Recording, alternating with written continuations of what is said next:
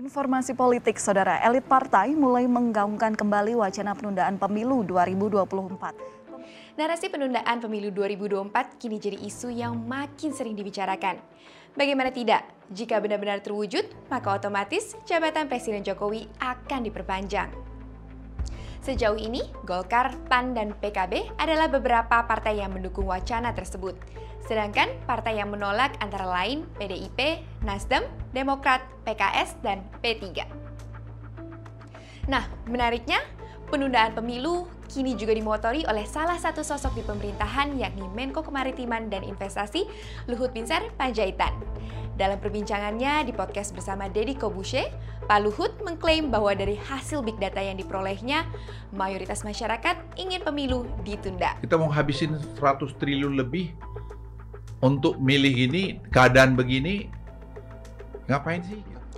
Pak Luhut sendiri masih menolak untuk membuka data-data yang diklaimnya tersebut. Hingga kini, Presiden Jokowi belum juga memberikan pernyataan yang tegas terkait narasi penundaan pemilu. Sekalipun di tahun 2021 lalu, ia pernah tegas menolak narasi jabatan tiga periode. Nah, jika kita buka-buka kembali buku sejarah, penundaan pemilu nyatanya pernah terjadi juga di masa lalu. Salah satunya di era kekuasaan Soekarno tepatnya di tahun 1959. Kala itu, partai-partai sepakat menunda pemilu demi membendung pengaruh politik PKI yang tengah naik daun. Lalu, seperti apa kisahnya dan mengapa narasi penundaan pemilu adalah hal yang buruk? Inilah jalan panjang membendung kuasa.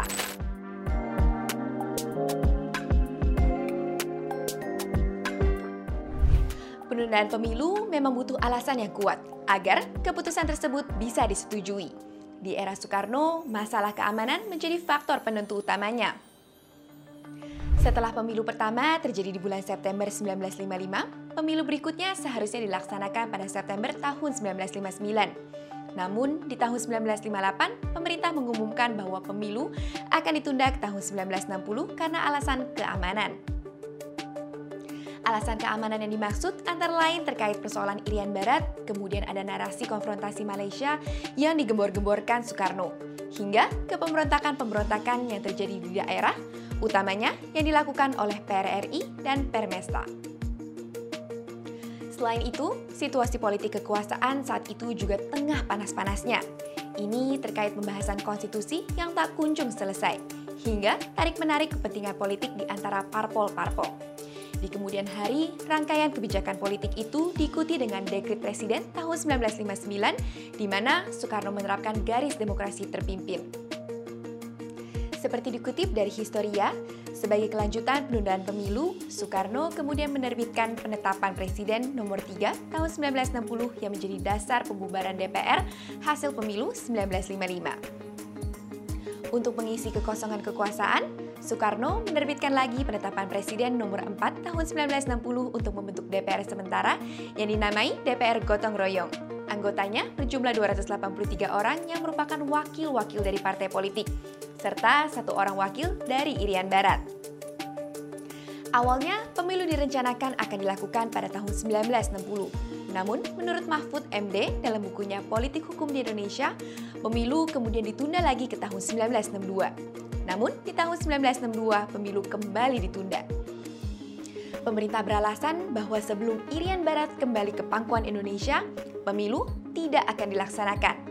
Dengan kompleksitas isu yang kemudian berujung pada tragedi 1965, akhirnya pemilu baru terjadi lagi di tahun 1971, setelah Soekarno lengser. Secara personal, wajar melihat mengapa Soekarno mengambil kebijakan-kebijakan yang demikian ini. Refleksi keluarga Soekarno yang punya garis keturunan bangsawan jelas mempengaruhi cara pandangnya terkait kekuasaan. Buat yang belum tahu, dalam biografi Bung Karno, penyambung lidah rakyat tulisan Cindy Adams, Soekarno menyebut ayahnya yang bernama Raden Sukemi Sosrodiharjo sebagai keturunan dari Sultan Kediri. Sementara ibunya Ida Ayu Nyoman Rai merupakan keturunan bangsawan Bali. Raja Singaraja yang terakhir disebut sebagai paman dari Ida Ayu. Lalu, mengapa parpol-parpol saat itu setuju dengan narasi penundaan pemilu di tahun 1959? Well, jika mengutip buku Ijtihad Politik Ulama tulisan Greg Philly, tujuan parpol-parpol saat itu setuju pemilu ditunda sifatnya cenderung lebih politis, yakni untuk mencegah PKI berkuasa. Periode akhir tahun 1950-an memang ditandai dengan makin kuatnya posisi politik PKI seiring bertambahnya anggota partai yang dipimpin oleh DNID tersebut. Pasalnya, di pemilu 1955, PKI memang ada di urutan keempat di belakang PNI, Masyumi, dan Partai NU. Namun, ketika pemilu daerah terjadi di tahun 1957 sampai 1958, PKI telah unggul atas ketiga partai tersebut. Bahkan, PKI telah unggul di basis-basis masa NU, misalnya di Jawa Tengah.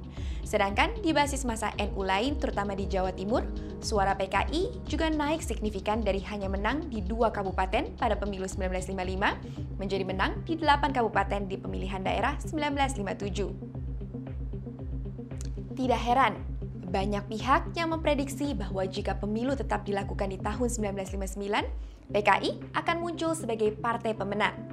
Dengan adanya benturan-benturan ideologis yang terjadi saat itu, parpol-parpol yang ada seolah sepakat untuk mencegah hal itu terjadi. Saskia Wiringa dalam buku Penghancuran Gerakan Perempuan menyebutkan bahwa ada front anti PKI yang dibangun oleh para pemimpin agama, militer, dan sejumlah pemimpin partai utamanya dari PNI. Front ini ingin mencegah PKI merebut pemerintahan di tahun-tahun tersebut. And the rest is history. PKI makin besar dan akhirnya berujung pada tragedi 1965 yang menimpa para petinggi militer. Partai tersebut akhirnya dibubarkan. Pendukung dan simpatisannya banyak yang ditangkap dan mengalami pembantaian massal. Soekarno akhirnya lengser, Soeharto naik tahta, dan pemilu baru terjadi lagi di tahun 1971. Pada akhirnya, yang bisa kita pelajari dari catatan sejarah tersebut adalah bahwa kebijakan penundaan pemilu adalah hal yang kompleks, sekaligus juga bisa berbahaya. Bagi pihak yang berkuasa, persepsi negatif akan sangat mungkin terjadi di masyarakat. Pemimpin akan dinilai gila kekuasaan dan tidak menghormati nilai-nilai demokrasi yang sudah digariskan sejak lama. Terkait hal ini, dalam ilmu psikologi ada terminologi yang disebut paradox of power atau paradoks kekuasaan.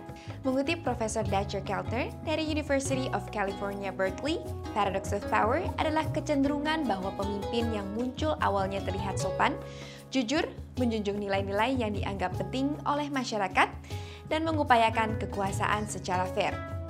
Namun, setelah mendapatkan kekuasaan dan kesuksesan, nilai-nilai penting tersebut seolah hilang, digantikan oleh sikap yang cenderung impulsif, didominasi oleh tindakan-tindakan yang self-serving, dan mengalami defisit empati. Dalam konteks penundaan pemilu, sangat mungkin masyarakat akan menilai ini sebagai pembenaran paradox of power tersebut yang dialami oleh Presiden Jokowi. Jika Jokowi ingin punya warisan politik yang positif untuk dilihat puluhan hingga ratusan tahun ke depan, maka sudah selayaknya sang presiden menunjukkan sikap tegas menolak narasi tersebut. Selain itu, isu penundaan pemilu juga syarat akan kepentingan yang dipertaruhkan di belakangnya. Apakah berhubungan dengan ibu kota baru dan investor yang merasa terjamin kalau Pak Jokowi lanjut berkuasa? Atau negara memang sedang sulit keuangan, sehingga seperti yang dibilang Pak Luhut, ngapain menghabiskan 100 triliun rupiah lebih di kondisi pandemi seperti ini? Well, hanya mereka-mereka yang tahu. Bagi kita, keberlangsungan proses demokrasi lewat pemilu dan pilkada harus tetap dijaga dan tidak boleh diganggu-ganggu. Sebab, seperti kata Abraham Lincoln, elections belong to the people.